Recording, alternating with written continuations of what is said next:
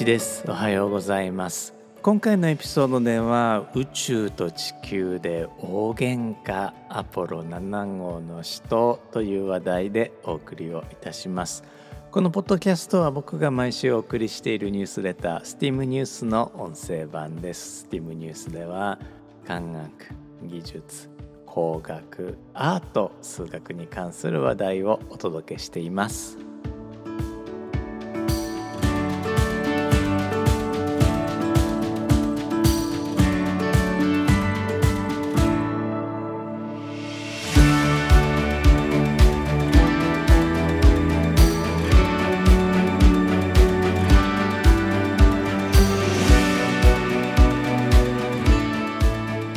改めまして、いちです。このエピソードはにせんにじゅうよねんいちがつにじゅうごにちに収録しています。 スティーム ニュースは スティーム ボート乗組員のご協力でお送りしています。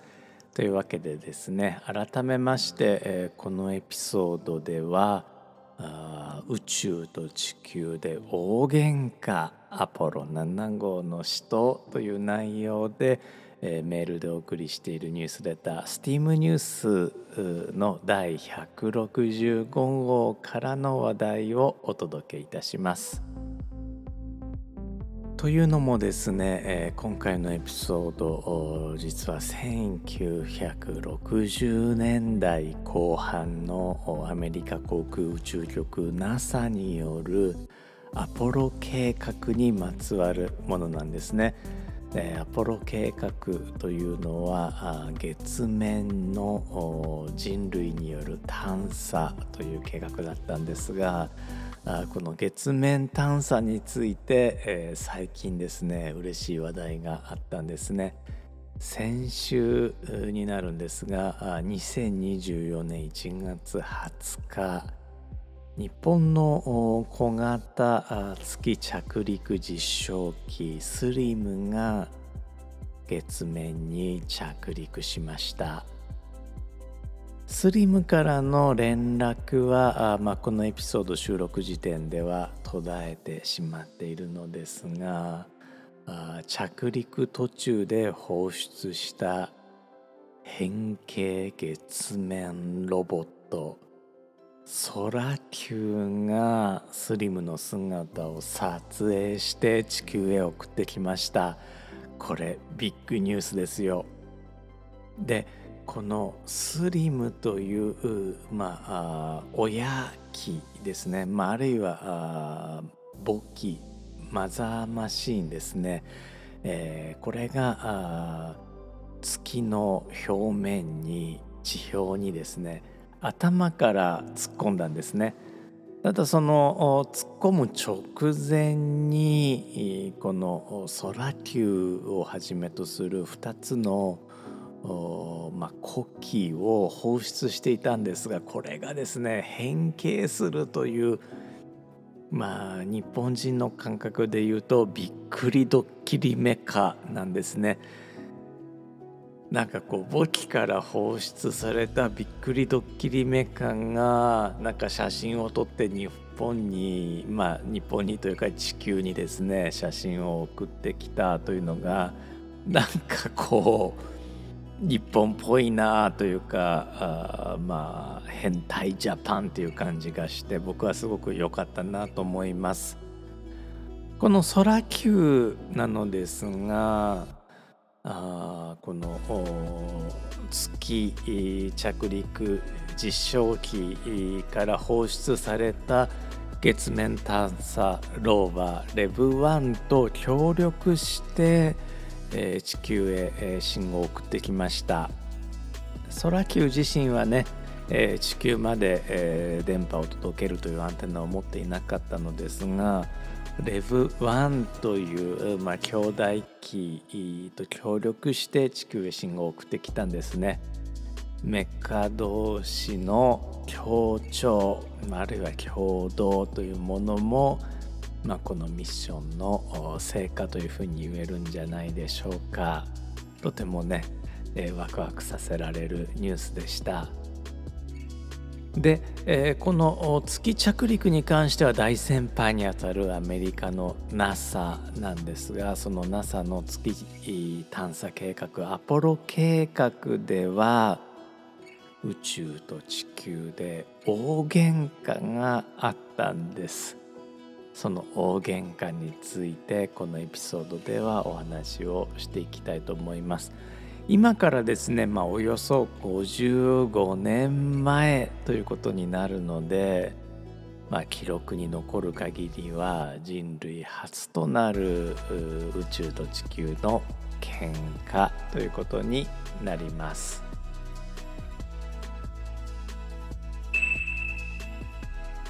せんきゅうひゃくろくじゅういちねんごがつにじゅうごにち、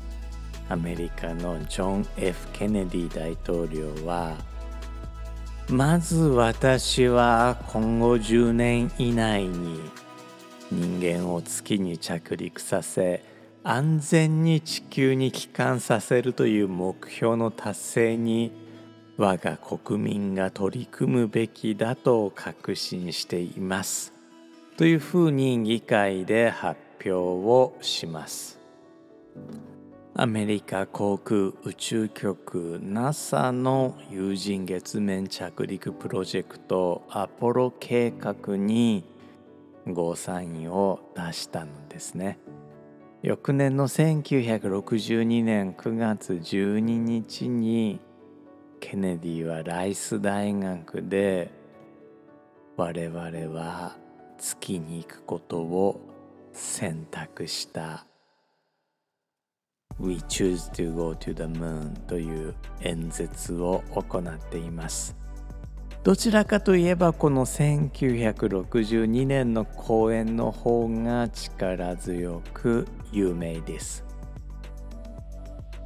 ケネディがアポロ計画にゴーサインを出した時、 NASA は探査機を月から送り返す方法も、それどころか宇宙飛行士を乗せた宇宙船に地球を周回させる方法さえも知りませんでした。そこで NASA は伝説のロケットエンジニアヴェルナー・フォン・ブラウン博士に超大型ロケットの開発を命じ、ついに有人宇宙飛行テストにこぎつけます。これが エーエスにーぜろご、 別名アポロなな号となります。実はアポロなな号の前に有人宇宙飛行テスト エーエスにーぜろよん が計画されていたのですが、予行演習中の事故によって宇宙飛行士さんにんが亡くなっています。このテストは惨劇を忘れないためにアポロいち号と後に命名されました。なおケネディ大統領はせんきゅうひゃくろくじゅうさんねんじゅういちがつにじゅうににち、テキサス州ダラスにて暗殺されました。アポロ計画の最初のテスト打ち上げ エーエスにーぜろいち またはアポロ いちエー が実施されるおよそにねんまえのことでした。このような困難にもめげず、アポロ計画は推進されたんですよね。僕も頑張ります。飛行機と同じでロケットもパイロットだけが飛ばしているわけではありません。パイロットは地上の管制官の指示に従って機体を飛ばしています。アポロなな号の管制官はドナルド・ストレインでした。ストレインは NASA のだいいっき宇宙飛行士訓練生でしたが、心臓の動きが不規則であることを理由に宇宙飛行士から外されています。実は僕も学生時代同じ診断を下されているんですが、日常生活では何の影響もありませんでした。実際ストレインも後にごじゅういっさいになってから宇宙飛行士に復帰しています。ってことは僕もワンチャン宇宙飛行士になれるのかもしれません。まあそれはさておき、アポロなな号にはさんにんの宇宙飛行士が乗り込んでいます。船長はウォルター・ウォーリー・シラー海軍大佐。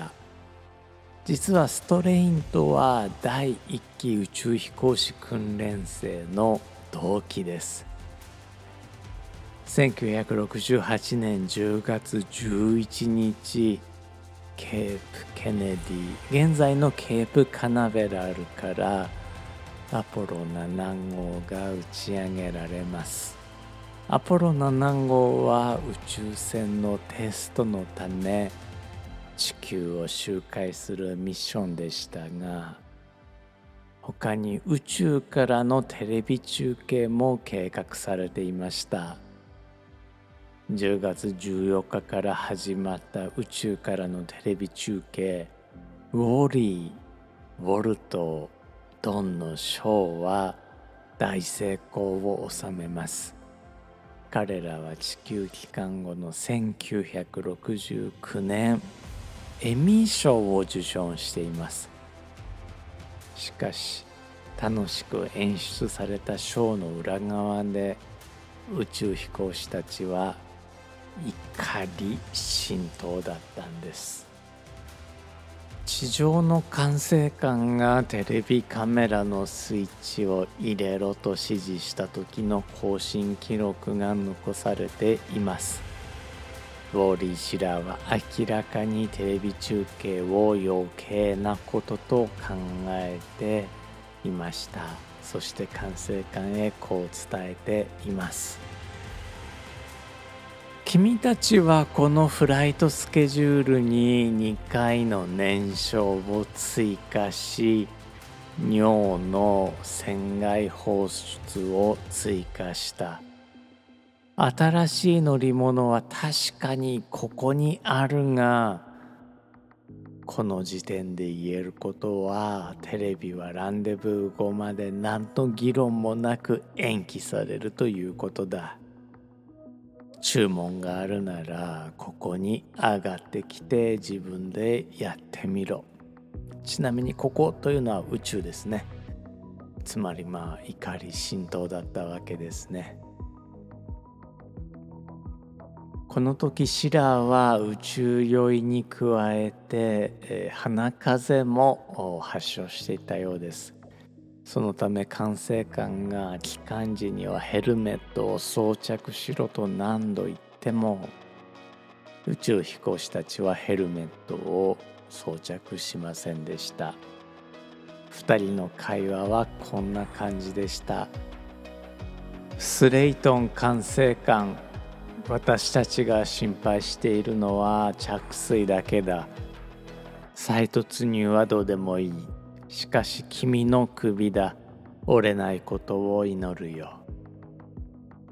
シラー宇宙飛行士、ありがとうベイビー。じゅうがつにじゅうににち、アポロなな号の宇宙飛行士たちはヘルメットなしで無事大西洋に着水します。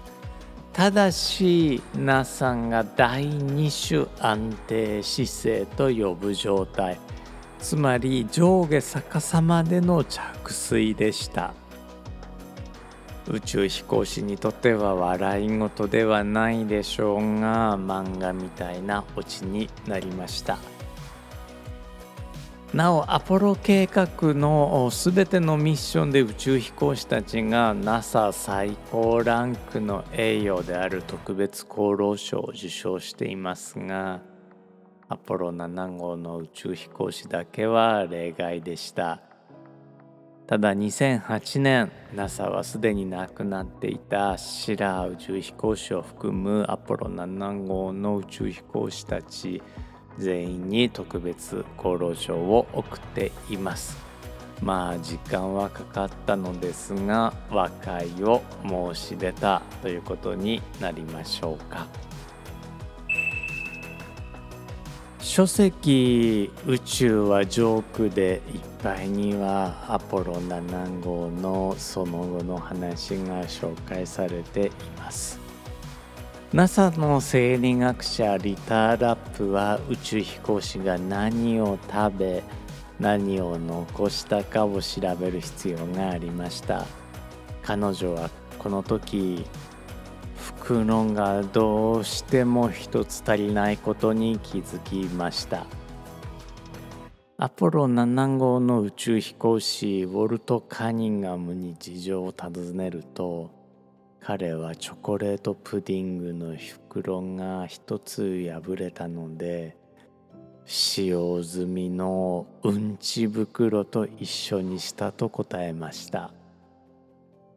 リタはじゅうさんばんめのうんち袋を開けた時についに目的のチョコレートプディングを見つけたそうです。リタもまあなんか喧嘩のとばっちりを受けたような結果なのですが、彼女も ナサ から厚労省を送られています。まあ、この理不尽に耐えた結果ということかもしれません。えー、今回のエピソードも最後まで聞いてくださってありがとうございました。 スティームエフエム では、まあ、こういったね宇宙の話も時々お届けしていきたいと思っています。というわけで、えー、スティームエフエム のいちでした。